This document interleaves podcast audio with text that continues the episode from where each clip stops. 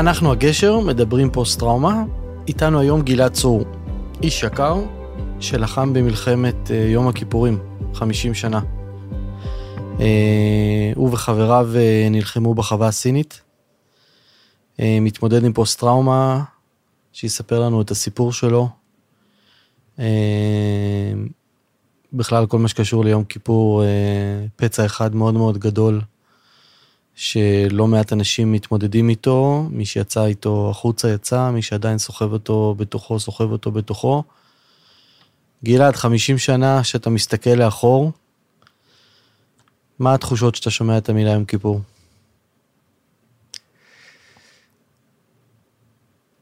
לי, לי יש תחושה של uh,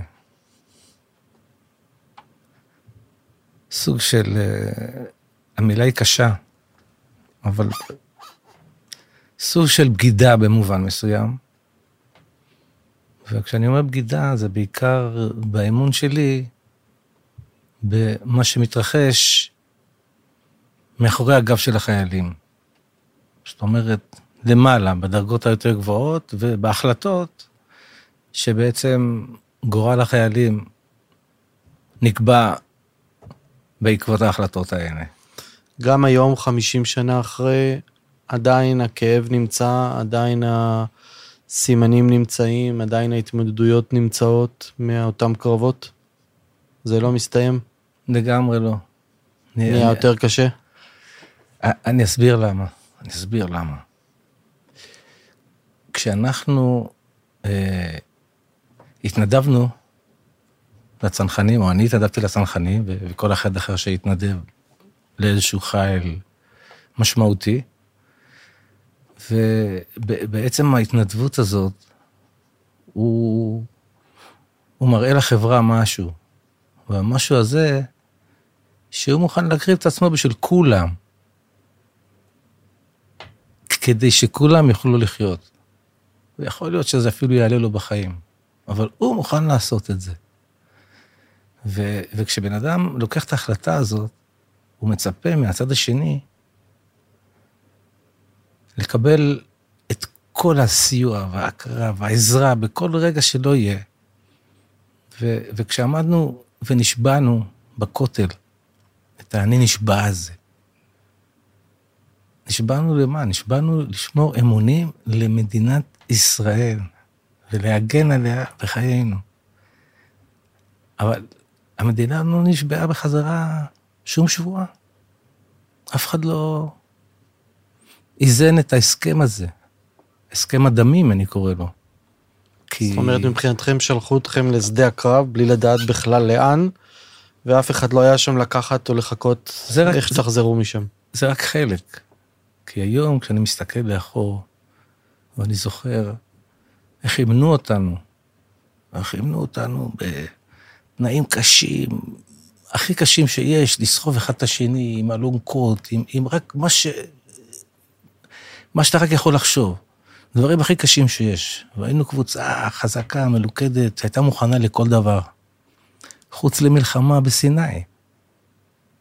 זה לא... זה לא היה בכלל בכיוון. לא התאמנתם לא, על לא, שום דבר שקשור לא, למתאמנים לא, האלה? כמעט ולא התאמנו בחולות, בכלל.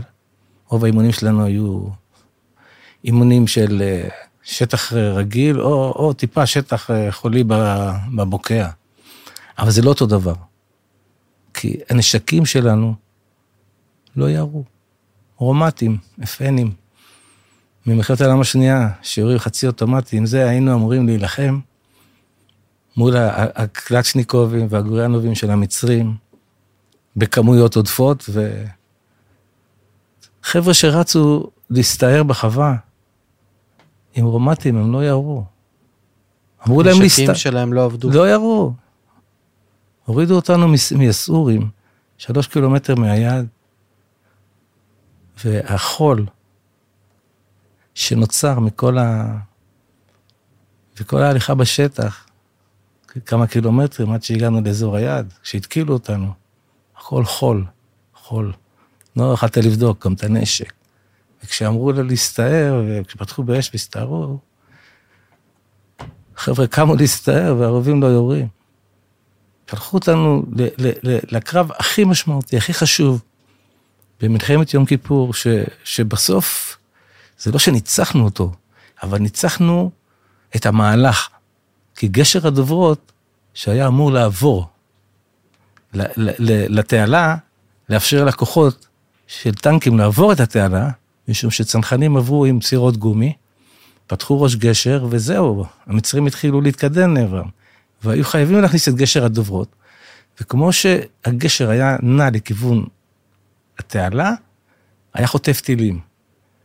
ובשביל זה שלחו אותנו. אבל לא שלחו אותנו עם המידע הנכון. קיבלנו, קיבלנו פקודה מהמ"פ ז"ל, יקי לוי ז"ל, לפני הקרב, הוא העמיד אותנו ואמר לנו שמה שהולך לקרות זה אנחנו הולכים לתאר את השטח מחוליות של ציידי טנקים. נשמע לא כל כך, אתה יודע, מפחיד, פלוגה, גדוד. תגיד, אבל הבנתם באותם רגעים? לא הבנו כלום. לא ידענו כלום, לא ידענו מה זה מלחמה, ידענו מה זה לרוץ ולטרטר, וכן המפקד ולא המפקד. אז זה, לא ידענו אז כלום. רגע, קח אותי אחורה, כי אפילו לא נולדתי בזמן שזה קרה, אבל הפצע המדמם של יום כיפור לא מסתיים גם 50 שנה אחרי, נכון? מדברים על זה עדיין בתור הדבר הכי גדול כי- ונורא כי- שהיה כי, פה. כי, כי אף, אחד לא, אף אחד לא היה מוכן, ו, וגם אף אחד לא היה מאומן למה שהוא היה צריך להיות מאומן, אז- ואף אחד לא היה לו את הציוד המתאים, כאילו, הכל, הכל לא מתאים, אז- כאילו, אז אתה כחייל- רק הרצון, אתה יודע. אתה כחייל צעיר ומורל בצנחנים ב-890, בעצם מקבל הודעה, מה, בשישי באוקטובר, תעלו על מסוקים? בשישי באוקטובר, לא, אנחנו בדיוק מגיעים ל- ל- לבית ליט, למחנה אם שלנו שם, של 890, לצאת הביתה, לוויקנד, ולחזור ביום ראשון לקורס מ"כים במחנה יוסף בבקעה. בדיוק גמרנו פלוגה, קורס מ"כים וזהו. לא קיבלנו אישור, זה היה יום שישי, בשישי באוקטובר, ובצהריים כבר היינו בשדה דוב על מטוסים לאבו רודז. לבצע שם משהו, איזושהי פעילות שתכננו לנו, אם קראת פה, אבל זה בסוף לא, לא קרה, ואז החזירו אותנו אה, אה, אה, צפונה, והגענו בסופו של דבר לסיטואציה של החווה הסינית, כי הגשר לא הצליח לעבור. וזה היה המהלך הכי חשוב במלחמה, זה לאגף את הארמיה השלישית מכיוון, מהצד השני. לחתוך להם את הדרך בחזרה הביתה. ואז בעצם, המהלך הזה בעצם גמר את המלחמה. אבל הוא גמר גם אותנו. וזה יכול להיעשות אחרת. כי מה קרה שם שהוא גמר אתכם? כי, תשמע, היינו חשופים לגמרי, מול כוח, מול דיוויזיה הייתם פלוגה? מוקפדת. היינו גדוד, גדוד. ב, בפריסה. זה לא... הפלוגה שלנו פלוגת החוד, אוקיי?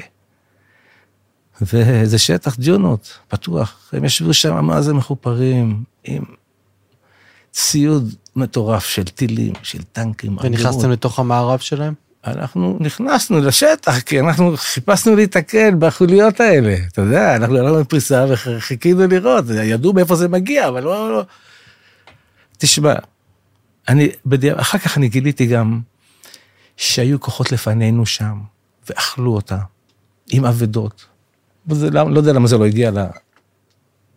למפקדים שלנו. אתם חשבתם שאתם הראשונים שמגיעים, אבל היו שם כבר. היו, אני אחרי זה שמעתי כל כך הרבה סיפורים. אני שמעתי סיפור מאחד הסמלים שלנו, שהוא אומר שבדרך הם נתקלו בקבוצה של מילואימניקים, צנחנים, ששאלו אותם לאן אתם הולכים, הם אמרו, לה, אמרו להם, אתם לא יודעים מה יש שם. אז הם ענו להם, גדוד 890 בא לעשות את העבודה. עד כדי כך היו מורעלים. כי הם לא ידעו בכלל לאן הם הולכים. תגיד, היום שאתה 50 שנה אחרי 2023, איך משפיעה עליך המלחמה, או המראות מהמלחמה? איך זה בא לידי ביטוי? מה זה אומר פוסט-טראומה מיום הכיפורים? זה אומר מבחינתי זה, זה ממש אה, סכין עדיין מדממת בגב. כי, כי אני כל כך הרבה אה, שנים נלחמתי במערכת. אני בכלל אחרי 35 שנה שהגעתי למערכת, אה, סירבו להכיר בי בכלל. ניסו לה, הפילו את זה על, על מות אמי שקרה אחרי, אחרי המלחמה, גם אחרי האירוע שהיה לי בגולן בהתשה. אמי נהרגה בתאונת דרכים, אבי נפצע קשה, וזה התאים מאוד לפסיכיאטרית אה, לכתוב ש... אפילו להעיר בהערה של הדוח שלה, שזה ידוע שמקרה מוות של הורים יכול לגרום לפוסט-טראומה. זאת הייתה ההערה. וזה היה גם כן אחד הסכינים הכי עמוקים שקיבלתי מבחינתי מהמדינה, ממשרד, היא, ייצגה בשבילי את המדינה, את משרד הביטחון, את הצבא, את כולם, את כל אלה שאני הלכתי בשבילהם, והייתי מוכן לעשות הכל, ואני עשיתי עד הסוף, כאילו, עד שירתי שירות מלא, אפילו, עשיתי אפילו מילואים. הייתי הולך אפילו למילואים עם כל המצב שלי. ועדיין קיבלתי את היחס המביש הזה, המשפיל. אני חושב שמה שאנשים לא מבינים, עם ישראל לא מבין מבחינתי, אני מדבר על העם, שהדבר הכי חשוב לבן אדם זה קודם כל כבודו. והכבוד הזה, הוא, הוא מגיע מתוך הכרה, הכרה במעשיו, בפועלו. וכשזה לא נעשה, אז, אז אה, אה, אתה מאבד את האמון, שבעצם יש בינינו, בין האנשים בחברה, את המוסר הזה של מה אנחנו מוכנים לעשות אחד למען השני. אנחנו תחת אש, אני ראיתי חברים קמים תחת אש לעזור לחברים ו- ונהרגים. מול העיניים שלך. מול, מול העיניים. אה, אני הייתי באירוע, אירוע קשה מאוד ברמת הגולן. זה היה אחרי, אחרי מלחמת יום כיפור, כשהגדוד עלה להתשה, למובלעת הסורית, שהיינו שם. אני הייתי שם כחודש בהפגזות יומיומיות, מתמידות, שפשוט לא פוסקות, עם פצועים ונפגעים, והאמת היא שהמג"ד שלנו, שהחליף את איציק מרדכי, שהיה המג"ד שלנו בקרב של החווה, אה, יעקב קירשנר, נהרג במובלעת, ביציאה מהמוצב. חטף פגז ישיר ונהרג שבועיים מהיום שהוא הגיע לגדוד. ואנחנו קיבלנו באותו תקופה קיבלנו אה, אה, פקודת מבצע, מחלקת, הייתי חבלן בגדוד, עברתי קורס חבלה וחזרתי בתור חבלן לגדוד, וקיבלנו מחלקת חבלה של הגדוד, אה, פקודת מבצע, לעלות לחרמון, להחליף מחלקה של 202 מהצנחנים, שהייתה שם במשך שבוע, וביצעה פעילות מבצעית, כשהמטרה שלה הייתה בלילות לעשות מערבים לכיוון הר דוב, וביום לבצע תצפיות לכיוון סוריה ולדווח על תנועה של הצבא וכן הלאה. עכשיו זה אפריל, יש עדיין שלג על ההר, קר מאוד. הגענו ב... ביום חמישי, שלחו אותנו מהמובלעת עם אוטובוס למסעדה, מפקדת הגדוד, ב... ברמה. הגענו למפקדת הגדוד, נאמר לנו שאין ציוד חרמונים, ושנבוא למחרת. המ"מ שלנו היה וואחד גזעי, אמר לנהג אוטובוס, תשמע, בוא, בוא, סע לטבריה, סע לחוף התכלת, קח את החבר'ה האלה, ובוא נעשה מסיבה, כי אנחנו לא יודעים לאן אנחנו הולכים. ככה זה היה. הלכנו וחגגנו באותו ערב, אתה לא מבין מה זה. למחרת הגענו, יום שישי, אומרים לנו שוב פעם, אין ציוד, לא הגיע. אבל תבואו מחר, יום שבת. המ"מ עשה את אותו תרגיל. הוא אמר לו, תשמע, אם זה לא הולך, אז אנחנו נסיר שוב פעם לטבריה. ואתה יודע, זו הייתה תקופה שאף אחד לא עשה חשבון לשום דבר. נסענו לטבריה וחגגנו שוב פעם, והיה לנו כיף מטורף. חזרנו יום שבת, אומרים לנו, מצטערים, לא הגיע ציוד, ודיבורים וקשקושים ועניינים, והיום שם כבר שלושה ימים בשטח יותר ממה שהם צריכים להיות. כבר אוכלים אותה, זה בשלג, או לסיירים, זה לא... קיבלו פקודה שאנחנו נעלה למעלה לשטח ונחליף את הבגדים ואת הציוד בשטח עם החבר'ה שקיימים. שהאמת היא ש... שזה לא נראה לי מוזר באותו זמן שזה נאמר לנו. כאילו קיבלתי את זה כ... אתה יודע, בצה"ל הכל, הכל יכול להיות. אנחנו כבר רגילים לזה גם, אני בא מצה"ל של פעם, שלא היה את כל הדברים שיש היום. כזה מתוחכם, הכל היה חפיף, אתה יודע, הבגדים שלנו, הכל היה עוד מצב אמריקאי, תאמין לי, הפאוצ'ים, הכל. לא היה אפילו אורגנל.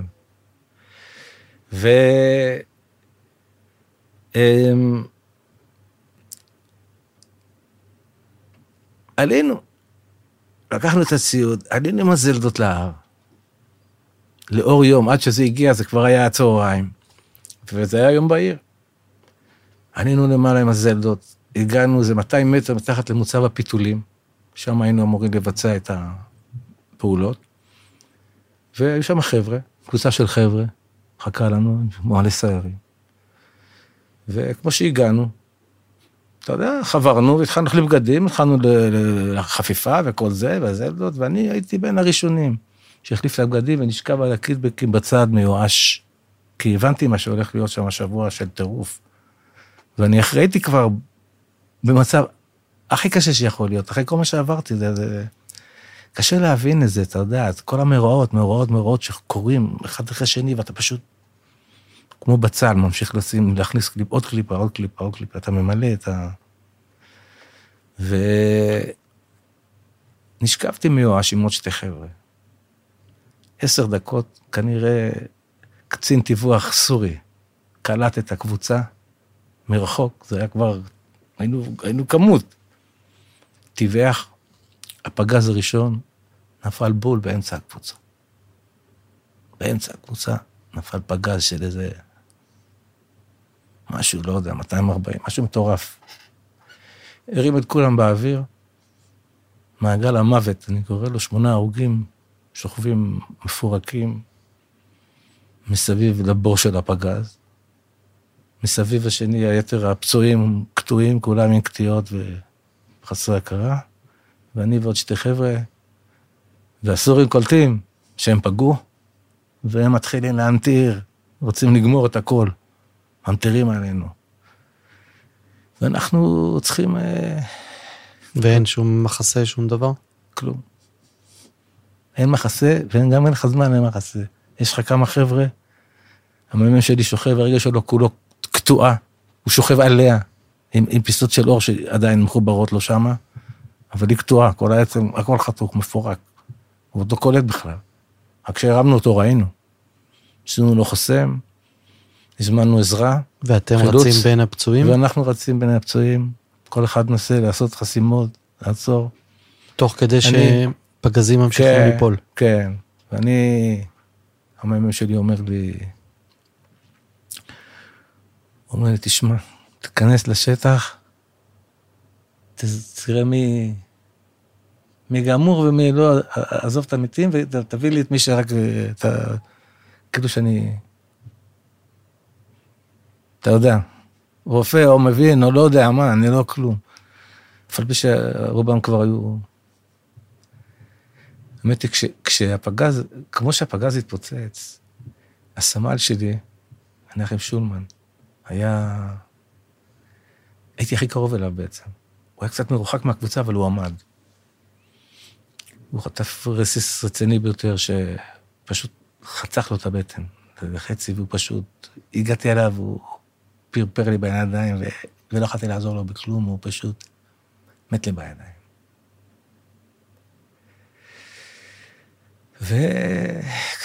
והמראות האלה, והריח, וה... בקיצור, את מי שהצלחנו לחבוש ולהוציא משם.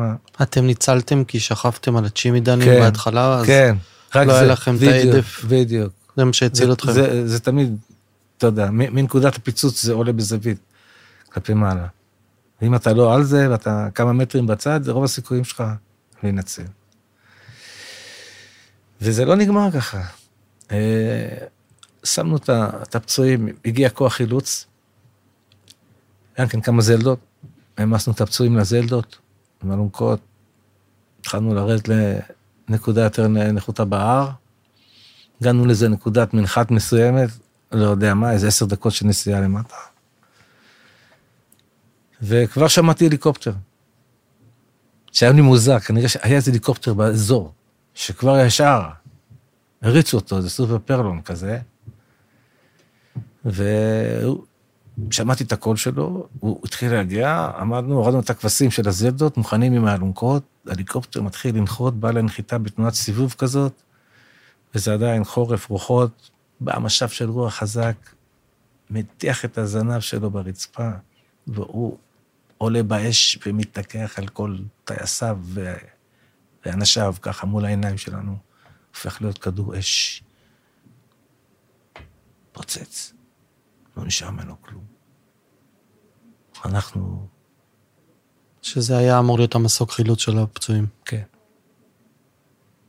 ופצוע אחד שהיה כבר ממש ב... אתה יודע, הוא פשוט גמר, רק מלראות את זה הוא גמר. תגיד, אתה זוכר מה עבר לך אז בראש? זה... זה יותר מדי. זה, זה, יש לי משהו שכאילו בולם את זה. כי, לא יודע, לחזור לזה זה לחזור לתופת. זה, זה, זה לא הגיוני בכלל, אתה מבין? זה, זה, זה עובר את גבולות ההיגיון. המראות האלה, הסיטואציה הזאתי. זה, אני, אני, אני יכול להסתכל עליך ולראות את הכדור אש הזה מול העיניים. אתה מבין? זה, זה לא, זו תמונה שהיא חרוטה לי ב... כמו, כמו לראות גופות של חברים עולות באש. אנשים לא, לא, לא, לא, לא, לא מבינים ש... ממה זה בנוי, וזה לא בנוי במאורע אחד. זה, זה בנוי ממלחמות, מתהליך. כי יש כאלה שיכולים להיות שם וזה יהיה אצלהם רק זיכרון, או חלק בכלל לא יזכרו את זה וזה יעבור לידם. ונגיד אתה, שזה, אתה אומר גם עכשיו אתה יכול לראות בעיניים שלי את הכדור אש. זאת אומרת, זה חי ונושם אצלך. לא רק זה, לא רק זה, את כל, הח... את כל החברים שמתו, את כל מי שראיתי מול העיניים שלי, זה לא משהו ש... אני לא יכול למחוק, אני לא יודע אם אנשים ראו ו... אני לא מאמין במחיקות, אני מאמין בהדחקות, אוקיי? ו... כל אחד יכול להתמודד עם ההדחקות שלו בצורה שונה. אני, היה לי אבא ניצול שואה, ניצול מאושוויץ, שהוא היה ילד בן 14 במחנות, ניצול הונגרי, מהונגריה, והוא מעולם לא סיפר דבר, ולא רצה לספר. לא רצה לדבר בכלל. זה היה לו יותר טוב, כי הדיבור הזה הוא, הוא היה כל כך קיצוני, שהוא פחד שכל מה שהוא יספר לו, לא יכול אף פעם לשכוח את זה. וזה תמיד יעמוד על הפרק. זה לא רצה בכלל לפתוח את זה. לא, בטח שלא לילדים, אתה מבין?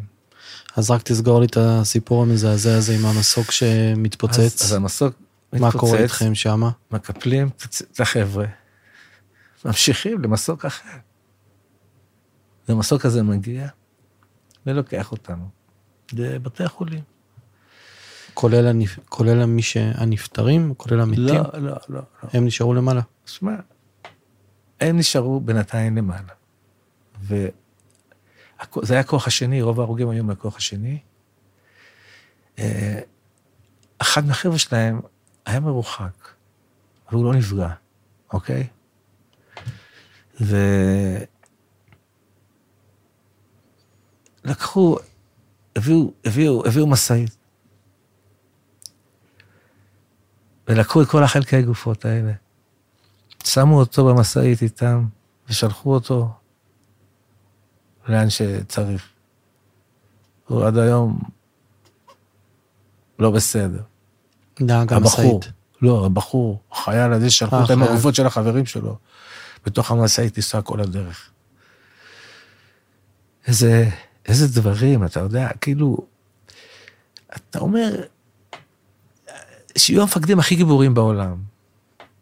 זה, זה לא מעניין, צריכים להיות בני אדם, צריכים, צריכים להבין את, ה, את המשמעויות של להתמודד עם כאלה דברים. אתה לא יכול סתם ככה לבוא להפיל על אנשים שלא מוכנים לכלום.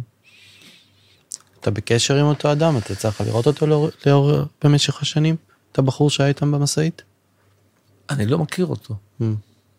ואני דיברתי עם, עם עוד אחד שמכיר אותו, שהצליחו לקשר בינינו במקרה, והוא כל כך פוסט-טראומטי, הוא לא רוצה לדבר בכלל. בכלל הוא לא רצה להיפגש, הוא לא רוצה לדבר. עד כדי כך. ואני מבין אותו. אני מבין אותו.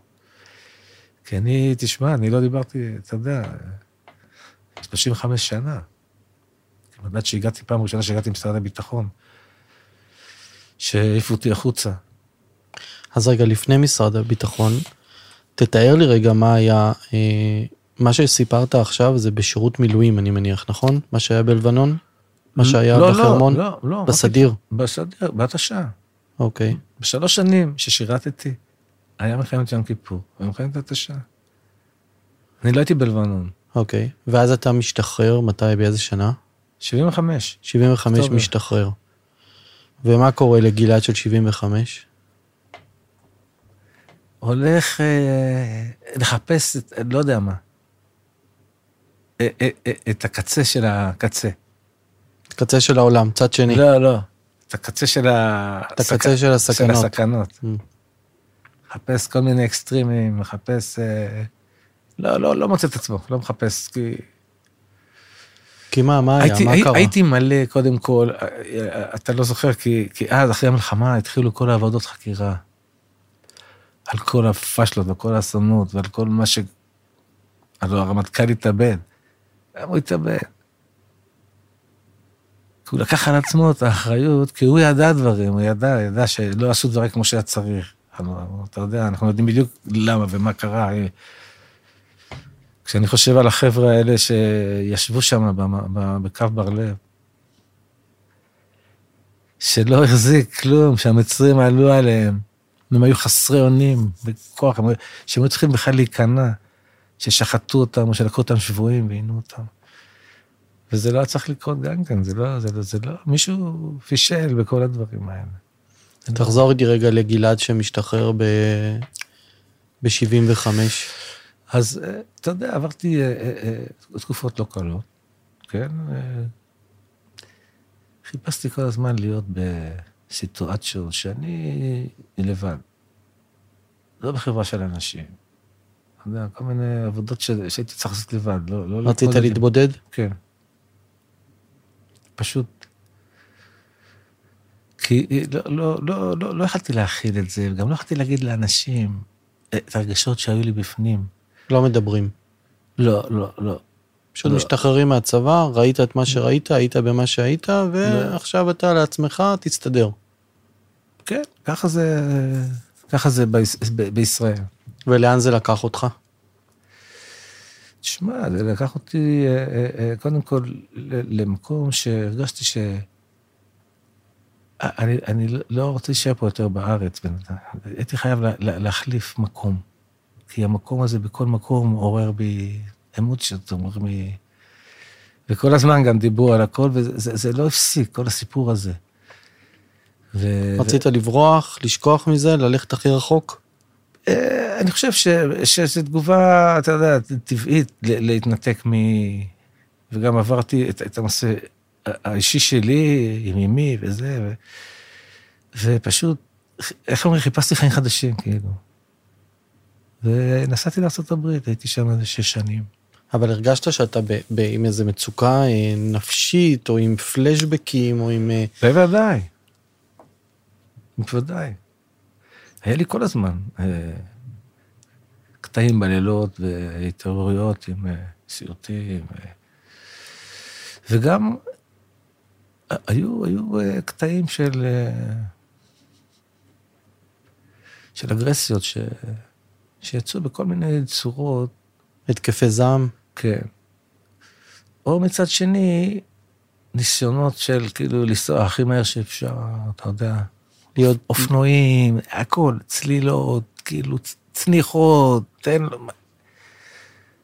הכל, הכל, אתה יודע. הכי אקסטרים כדי מה? כדי להרגיש חי או כדי להסתכן?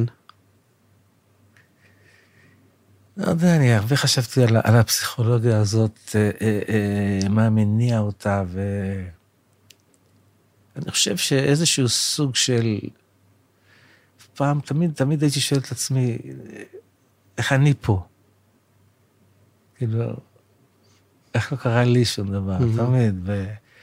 למה להם? ו- כן, ו- ולמה אני לא. ואני אתן לך עוד שתי דוגמאות שקרו לי באת, באותה תקופה, בין שתי הקרבות האלה. כשהיינו בקורס מ"כים, אחרי המלחמה, שלחו אותנו לקורס מ"כים לגמור, לסיים, מי שנשאר בפלוגה. ואותי בקורס מ"כים הזה השאירו באחת השבתות אה, להעמיס אה, אה, קומונקרים עם תחמושת, עם עוד שני חבר'ה, ולצאת איתם לכוח חלוץ שצריך לצאת לאימון. פשוט, אתה יודע, להכין את הדברים לאימון, וכולם יצאו הביתה. ואנחנו העמסנו את הקומנדקרים האלה אתה מכיר את הרס"פים של צה"ל? פיצצו את הקומנדקר עם תחמושת, קומנדקר עומד באוויר, ממש באוויר. ואני המלווה, אני צריך רק ללוות את הנהג המילואימניק. והנהג אומר לרס"פ, תשמע, הקומנדקר עמוס יותר מדי, זה, זה מסוכן, אני לא נוסע ככה. והרס"פ אומר לו, אם אתה לא נוסע, אתה לא משתחרר ביום ראשון מהמילואים. אז הוא נוסע. ואני חייל, מקבל פקודה, עולה. אנחנו עולים על הקומנדקר, מחנה יוסף, מתחילים לנסוע בירידות של הג'יפטיק לכיוון אזור האימונים. שתי קילומטר מהבסיס, הוא מאבד את השליטה על ההגה, הקומנקה מתהפך לתוך הוואדי, מתגלגל שלוש גלגולים לוואדי של איזה שש מטר עומק ונשאר על הגג. אני, כמו שהקומנדקר מתהפך, עף מהצד של הקומנדקר, כי לי אין את הספייר, כמו לנהג. הוא נמחץ בפנים. נמחץ לגמרי, אני אפילו לא יודע אם הוא היה חי או מת. אני נפלתי, איבדתי את ההכרה. אחרי זמן מסוים התעוררתי, ראיתי שהקומנדקר שם על הקומנדקר, עם כל התחמושת, לא נדלק, לא התפוצץ, לא כלום. שוכב הפוך, והנהג מחוץ בפנים. איכשהו הצלחתי לטפס לכביש, שארית כוחותיי, ונפלתי על הכביש. ולמזלי יצא איזה ג'יפ, אקראי מהבסיס לכיוון, זיהו אותי על הכביש, ואז הזיקו הליקופטר, לקחו אותי ואת הנהג, חלצו אותו עם הליקופטר לשיבא, לתל השומר.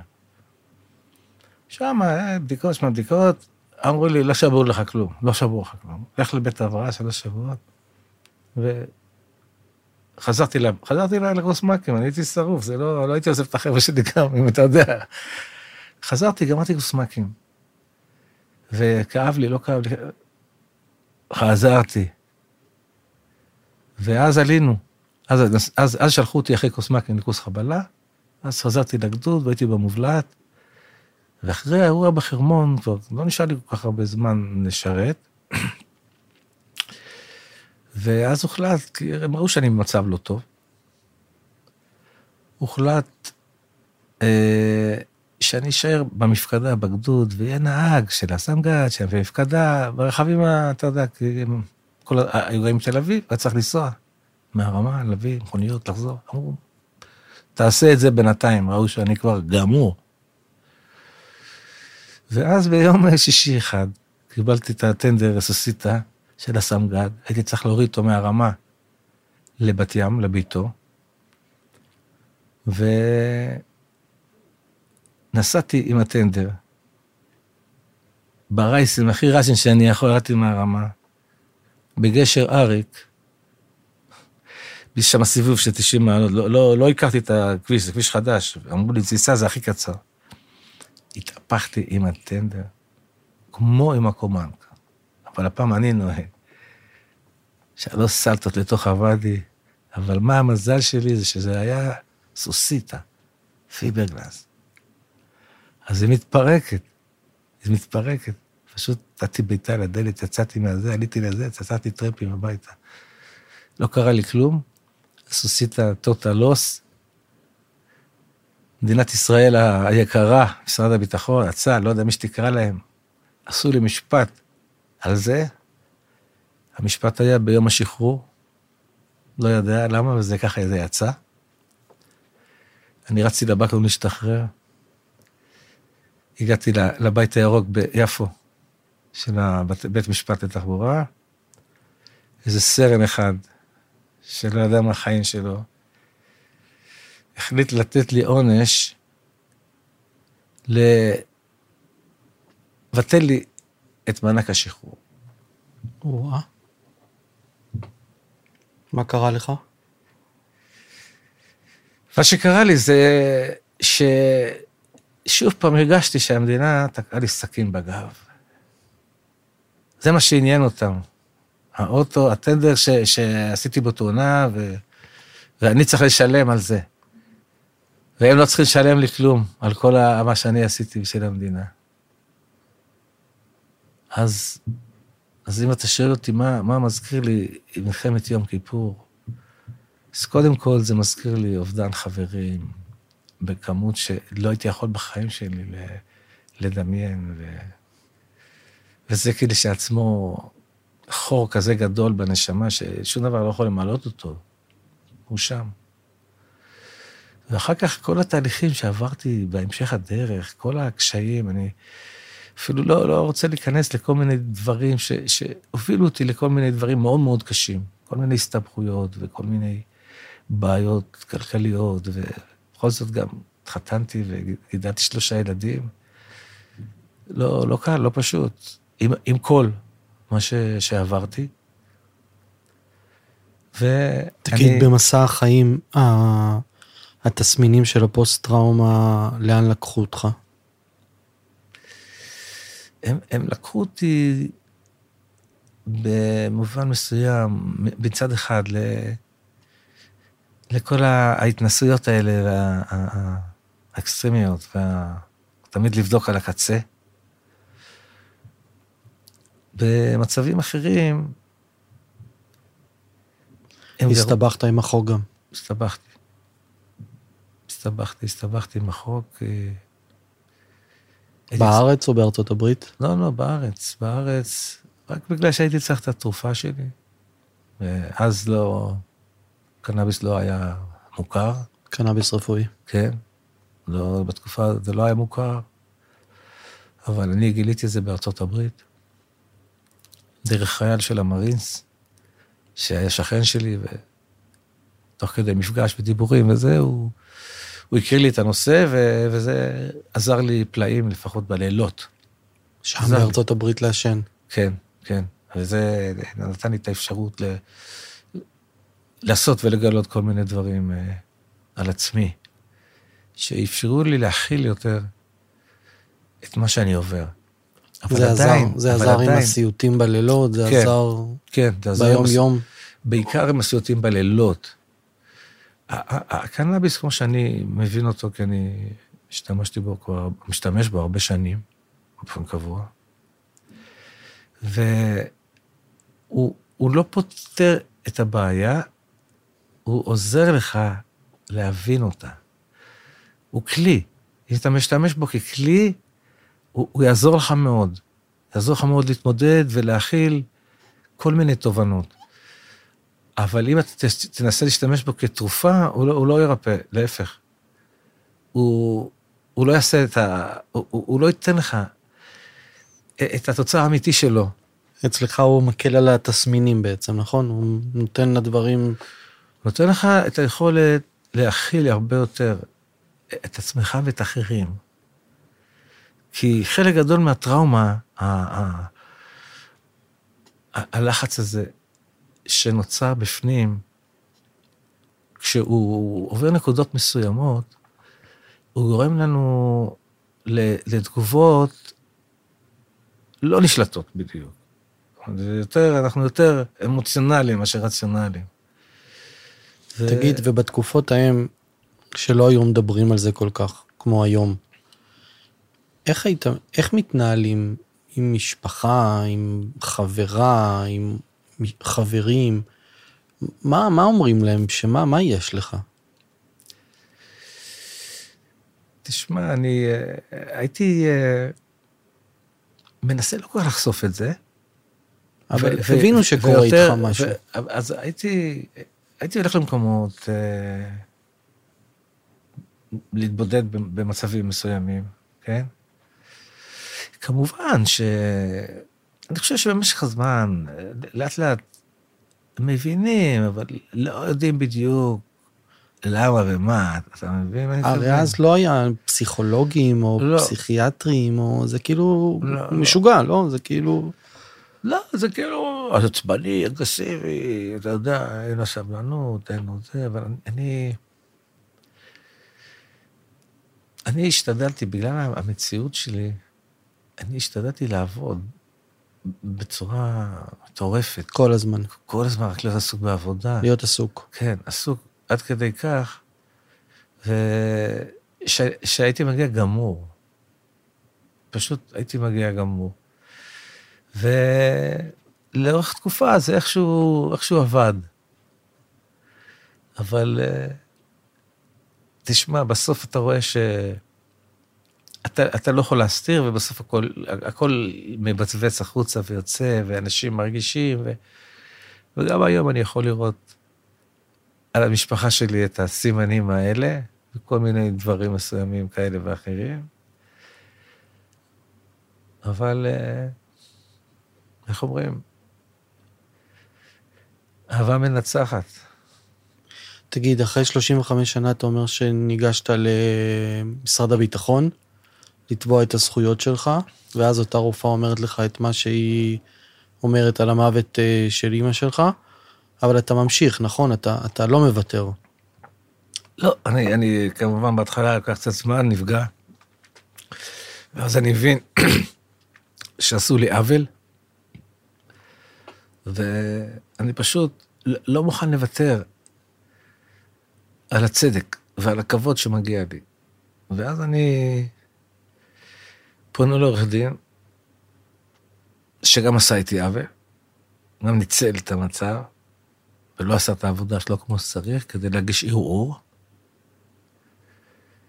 והערעור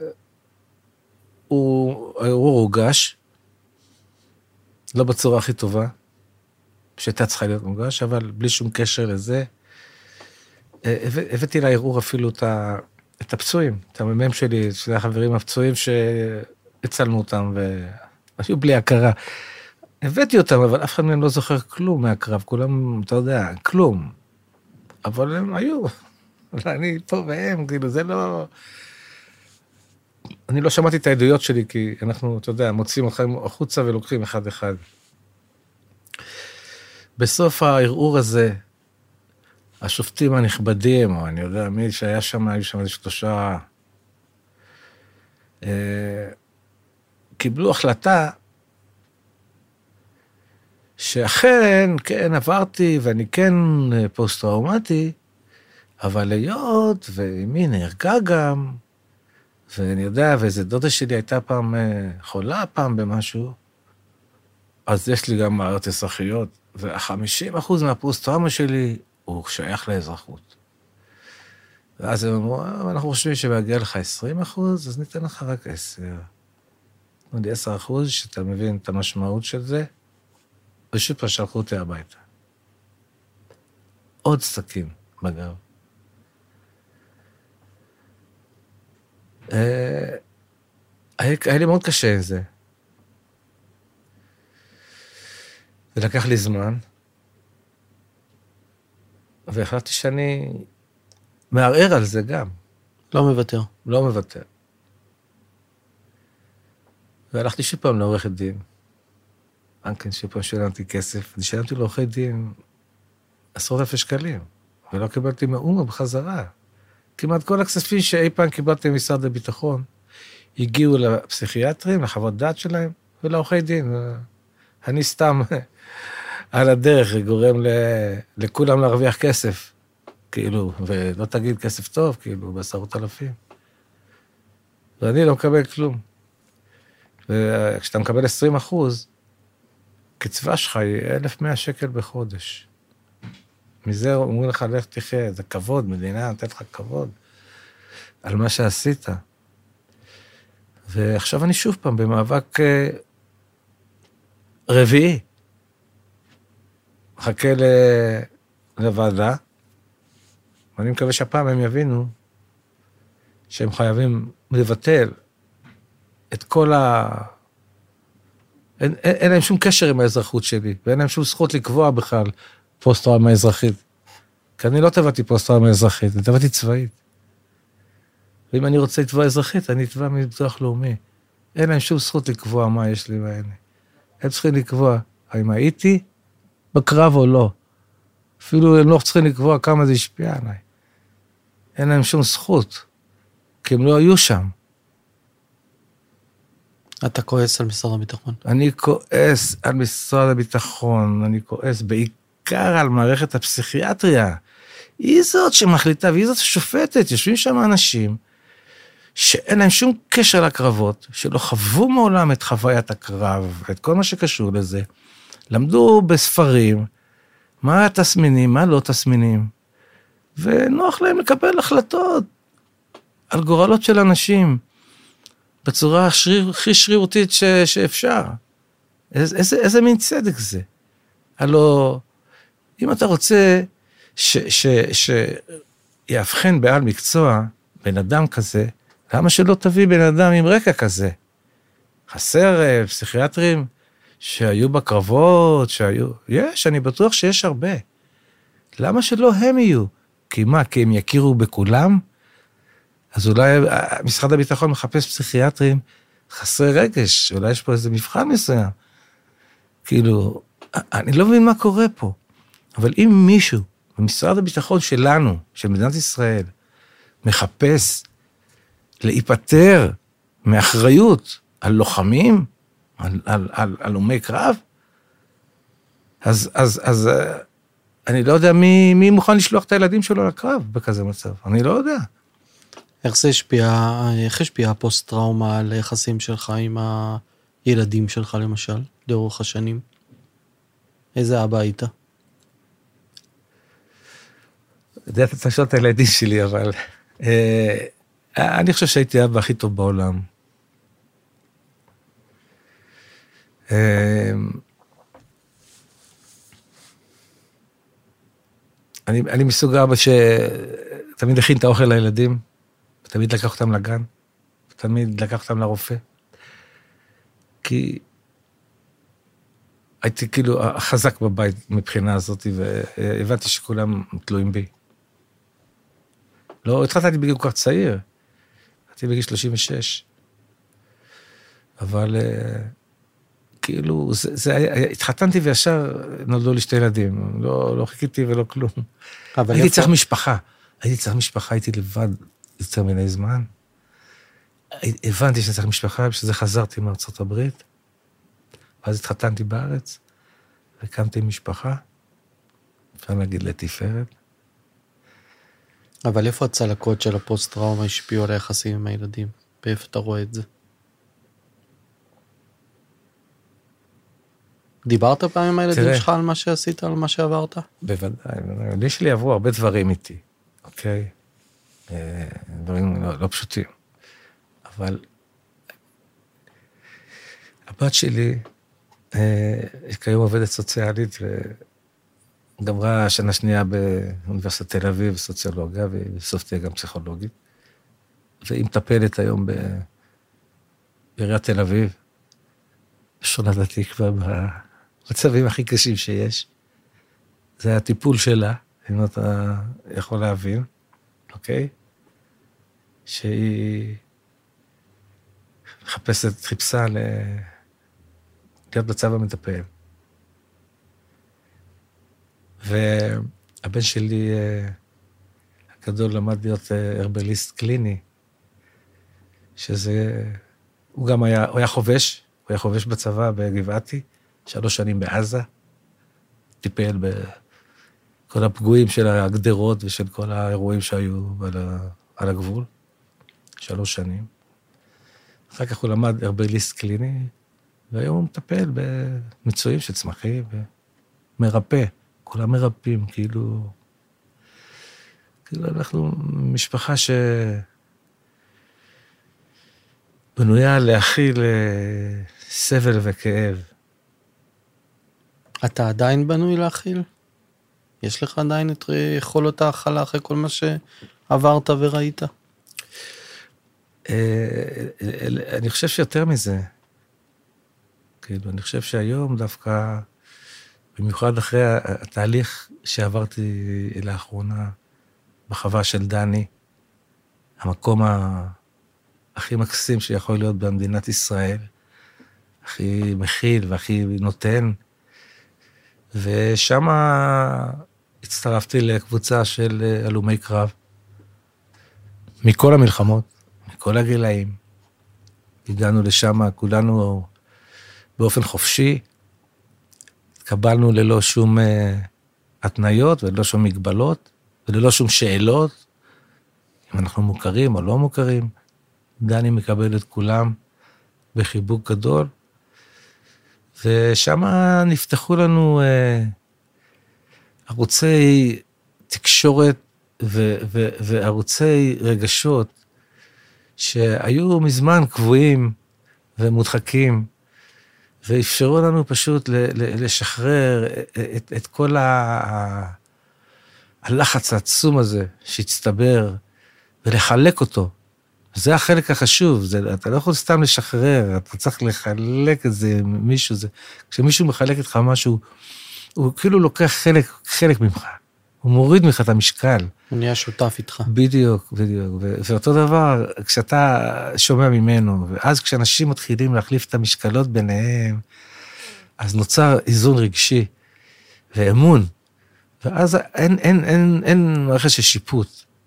ו- ושם המקום של בני אדם, המקום הטוב, הנעים, שלא שופטים אותך, שמקבלים אותך, שאוהבים אותך, מכירים בך, ביכולות שלך, ו... וזה מה שאנחנו שואפים כולנו, אתה יודע, להגיע לשלב הזה בחיים, שכולם מכבדים את כולם, וכולם מבינים. אז החיבור לטבע ולבעלי חיים, אתה רואה שאצלך עושה מאוד טוב. משהו, אין, אין מה לדבר, זה... זה אחד הדברים, אני חושב, אה, שהכי משחררים אותנו ומאפשרים לנו להתחבר עם הרגשות. כי יש כי פה... אתה מרגיש ששנים לא היית מחובר לרגשות? לגמרי. לא רק שלא הייתי מחובר, אני חושב שהדחקתי, לא... אה, אה, פחדתי לאהוב אפילו, במובן מסוים. כי, כי, כי כל מי שאהבתי מת. אז אמרת עדיף לא להיקשר, שלא ניפגע שוב. עדיף לא, כאילו, אז אתה כאילו עוצר, אתה, אתה, אתה לא משחרר כל כך את הרגש עד הסוף. והיום אני מתחיל להרגיש שאפשר לנשום יותר. אז אתה יכול להגיד אה, במסלול חייך שהיום בערך 50 אה, שנה אחרי אותם מאורעות, בשלב הזה של החיים שלך אתה מרגיש יותר אה, שלם עם עצמך? יותר מקבל את עצמך? תראה, אני, אני לא יודע אם זה עניין של לקבל את עצמי, כי את עצמי אני תמיד קיבלתי, ועשיתי תמיד את מה שעשיתי מתוך שלמות, מתוך אמונה שמה שאני עושה זה צודק, זה נכון, כאילו אני, ככה צריך לעשות.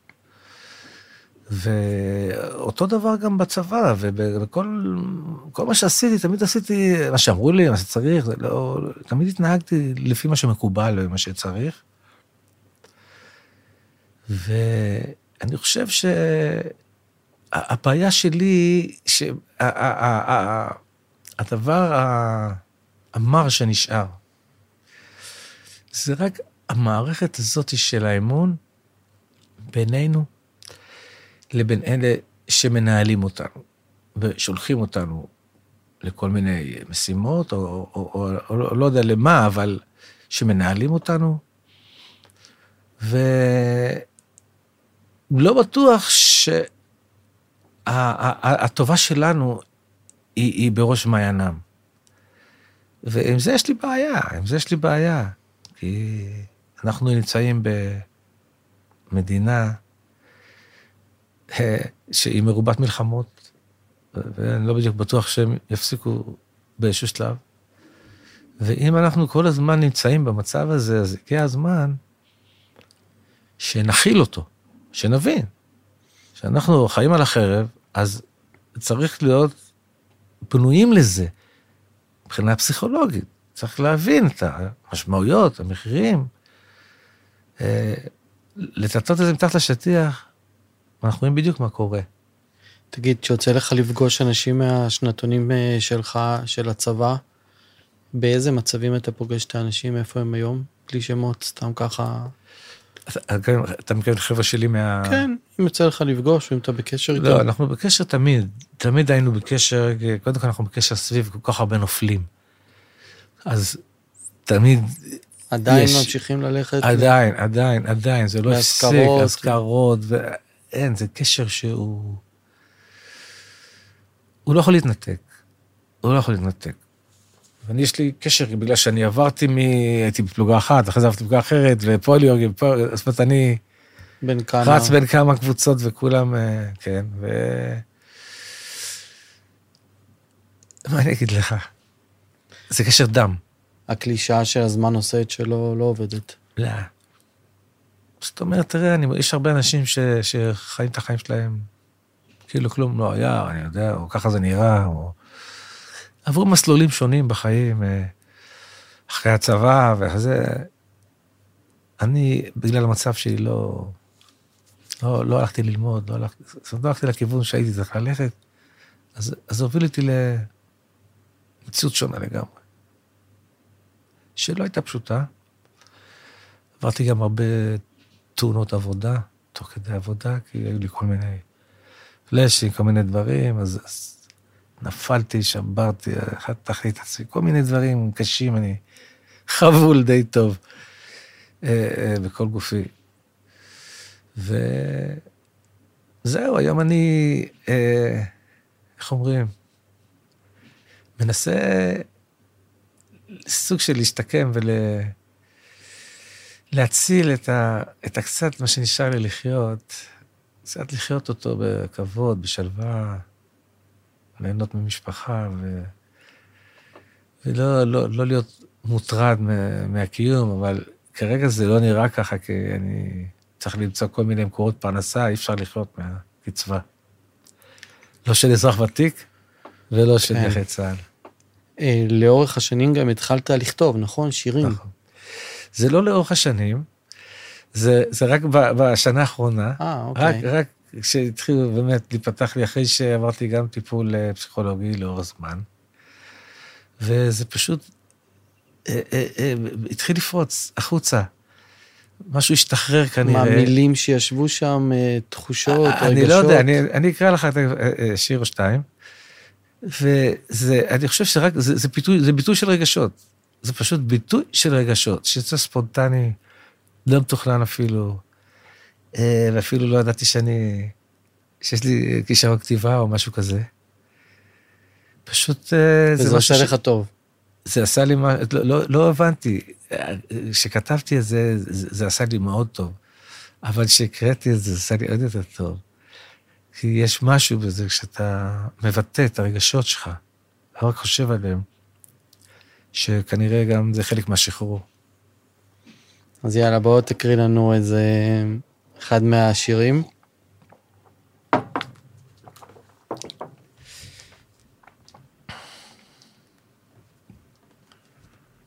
זה גם נורא מרגש שפתאום באמצע החיים אה, למצוא איזה משהו שגורם לך ליצירה, נכון? תראה, אני, אני בחור שתמיד היה בכיוון של יצירה, אני מאוד אה, יצירתי, אה, דרך אגב, כל החיים שלי הייתי, בחרתי לעבוד בבניין, מהמם. בשיפוצים, בעבודות של אה, יצירה ועשייה, והתמחיתי בכל, ה, בכל השטחים שקיימים. אז זה... צריך לי השריר.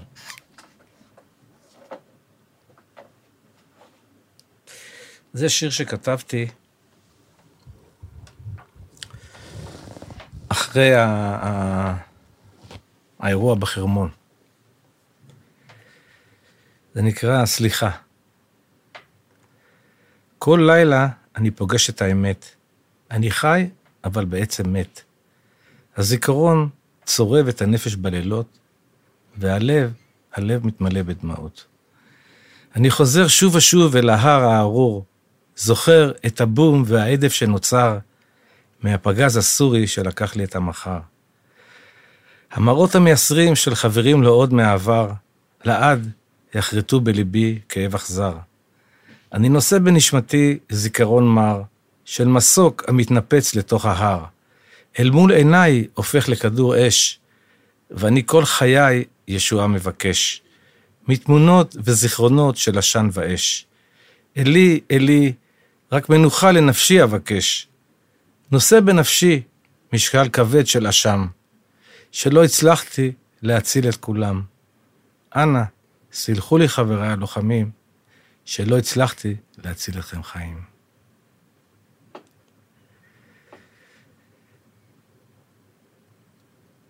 זה מדהים שזה ישב אצלך כל כך הרבה שנים בפנים ויוצא עכשיו.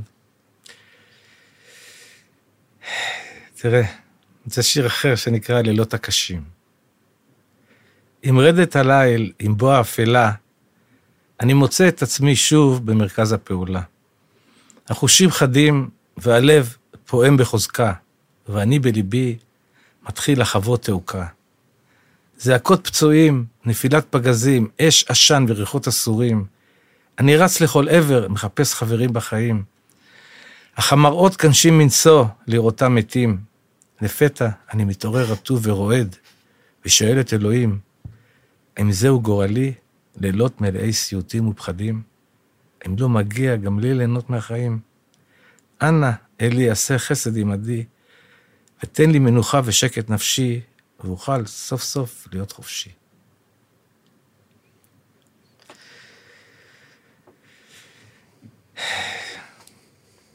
זה, זה שיר שנקרא הקרב שלו נגמר. זהו סיפור חיי על נחיתה בסיני. קבוצה של נערים, חיילים עם חלום, עולה למטוס הניסה אל מרום. מי ידע אנה יביאנו הלום. ברדת, ברדת החשיכה צועדת פלוגה, אל תוך מדבר הצללים נעלמה. צועדים חרישי בכל המדבר בפריסה, ולפתע, מתוך האפלה, נפתחת אש מלחמה. חברים נופלים, וזוהי סופה של ידידות מופלאה. ידידות שלא נחווה יותר בין, בין אחים לנשק בפלוגה. מתגעגע לכל צחוקם המהדהד בזיכרוני, לריצות הלילה, למסע עלוקות הלילי. אבל הלילה הארור בחווה, צרב לי לעולמים את הנשמה. מאחל אני לעולם לא עוד מלחמה. גלעד אה, צור, תודה רבה שהיית איתנו היום, שחלקת את התובנות, זיכרונות, אה, חוויות אה, ממלחמת יום הכיפורים וממלחמת ההתשה. ואני מאחל לך להמשך החיים שיהיה לך טוב, ותודה על כל מה שעשית. תודה לך שאירחת אותי פה, ואני מקווה שאולי הסיפורים האלה קצת יעלו את המודעות ויעזרו לחבר'ה צעירים להבין שהם חייבים לצאת החוצה ו- ו- ולטפל במה שהם מרגישים, ואנחנו נעזור, נעזור לכולם. תודה רבה, גלעד. תודה, תודה.